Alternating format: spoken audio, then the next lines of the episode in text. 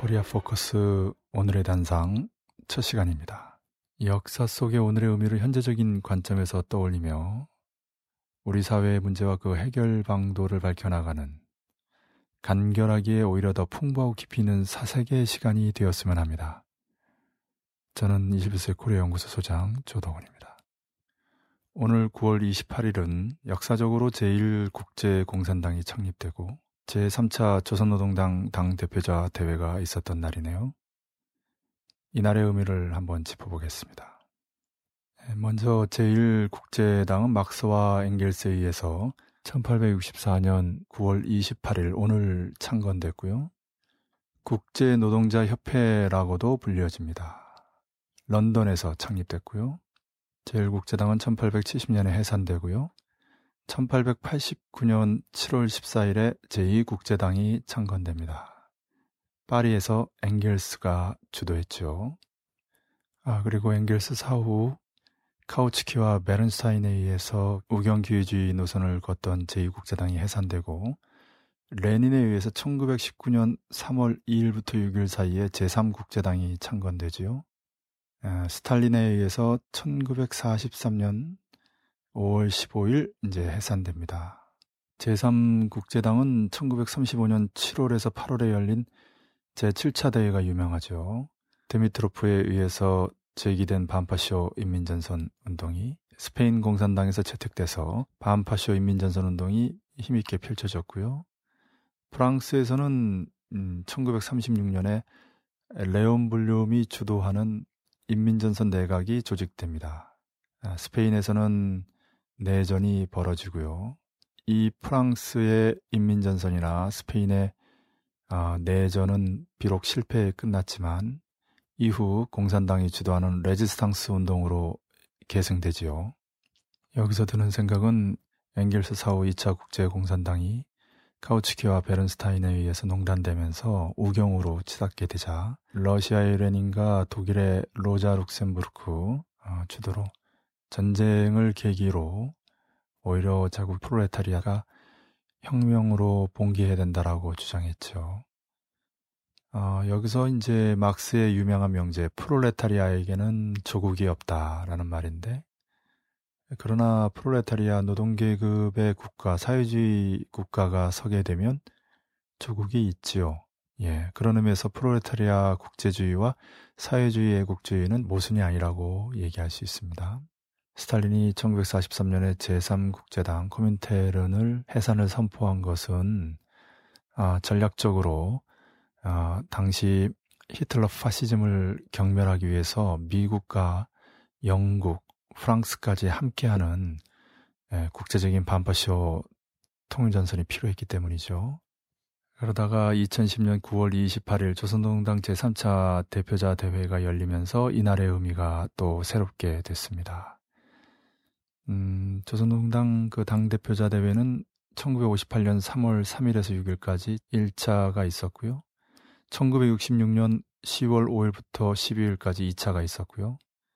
그리고 2010년 9월 28일 오늘 3차, 그리고 2012년 4월 11일 4차가 있었습니다. 1차 당대표자 대회에서는 1956년 8월 종파 사건, 연안파 최창익이 주도해서 소련파가 가세하고 김일성 추석이 당시 수상이죠.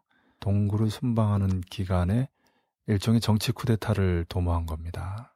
아, 이때 최현, 김일 이런 김일성 주석의 빨치산 동지들이 앞장서서 그 정치 쿠데타가 힘으로 정리가 됐죠. 그래서 아, 민주주의 원칙에 의거해서 한급 높은 당대표자 대회가 2년 뒤 58년에 열려서 아, 중앙위원들을 다시 선거하는 등 정돈을 한 것입니다. 그리고 1962년 12월에 경제건설과 국방건설을 병진할 때 대한 노선을 채택하고 이를 66년 당대표자 대회에서 다시 한번 확인했죠. 에, 그런 역사적 사실을 통해서 오늘 드는 생각은 우선 첫째, 세 번째 당대표자 대회는 후계 체계를 수립하는 것이 초점인데요. 사실 좀 늦었죠. 김정일 총비서의 전례에 따르면 2000년대 초반에 이루어졌어야 될 대회인데 김정은 제1비서의 성장을 기다린 듯합니다. 김정은 제1비서는 2008년에서 2009년 북미 반미 대결전에서 최고사령관을 대리한 것으로 유명하죠. 특히 강력한 반타격을 준비했다고 합니다. 이 과정을 거치면서 3차 당대표자 대회에서 군사위 부위원장으로 당의 영도적 지위를 확인하게 됩니다. 아, 여기서 초점이 되는 것은 과연 김정은 제1비서가 후계자로 되는 것을 세습이냐 하는 논쟁이죠. 아, 그런데 이 세습 논쟁이라는 것은 참 우습고 비논리적인 매도라고 하지 않을 수가 없습니다. 사회주의 나라의 최고 리더 승계에 대한 무지에서부터 비롯된 것인데요. 한마디로 자질과 능력이 없는데 아들이라고 최고 리더가 되는 것도 문제지만 그 반대로 자질과 능력이 있는데 아들이라고 최고 리더가 못 되는 것도 문제지요. 그래서 초점은 자질과 능력이다. 그것을 객관적으로 평가하든지 비판하든지 하는 것이 논리적이고 상식이라고 할 수 있겠습니다. 현재까지 1년 반 넘게 북을 영도하고 있는데요. 그 과정에서 보인 리더십은 김정일 총비서 못지 않다는 겁니다. 김정일 총비서의 30대는 김일성 주석과 함께한 연대라고 볼 때 아, 그런 의미에서 더욱 돋보이는데요. 김정은 제1비서의 자질과 능력은 김일성 주석 김정일 총비서의 결코 못지 않다는 것이 지난 과정에서 확증되었다라고 할 수 있습니다.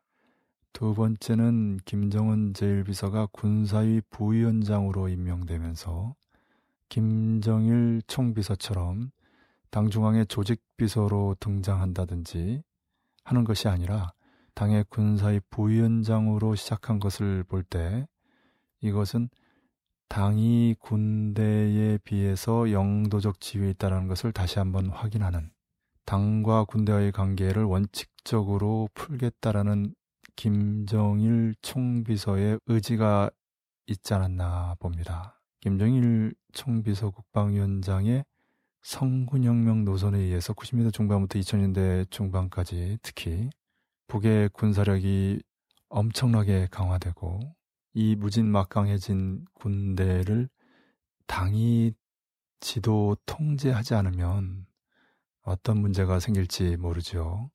그런 의미에서의 김정일 총비서 국방위원장의 깊은 뜻이 느껴집니다. 그래서인지 김정은 제1비서는 김일성 군사 종합대학을 나오고 경력이 군대 내 활동으로 일관되지만 그 이후로 내내 당을 상징하는 인민복만 입었습니다. 아, 세 번째는 최용해의 부상이 주목되지요. 최현의 아들입니다. 김일성 주석의 둘도 없는 충신이죠. 제1차 당대표자 대회에서 김일성 주석을 무력으로 옹이했던 대표적인 인물입니다. 생전에 김정일 국방위원장은 이 50년 8월 종파 사건을 두 번째 고난의 행군이라고 했습니다. 첫 번째는 1930년대 후반이고 두 번째가 1950년대 전쟁이 아니라 이 8월 종파 사건이라고 합니다. 의외죠. 그리고 이제 세 번째가 1990년대 중반이죠. 김일성 주석의 서거와 대자연재해 그리고 미국을 비롯한 제국주의 연합 세력의 고리밥살 책동, 그 당대표자 대회를 끝내고 금수산 태양궁전 앞에서 사진을 찍을 때 김정은 당시 부위원장 뒤에 선 인물이 바로 최용의 비서입니다. 에, 그런 의미에서만 보더라도 에, 마치 김정은 제1비서를 옹이한 듯한 모양이지요. 아, 그 뒤로 최용의 비서는 정치국 후보위원회에서 바로 정치국 상무위원으로 현재 조선인민군 총정치국장 역할을 하고 있지요. 예, 당시 인상적인 것은 김정은 당시 부위원장이 첫 번째로 모습을 드러내면서 금수산 태양궁전 앞에서 사진을 찍을 때 그 눈매가 매우 매서웠다는 겁니다.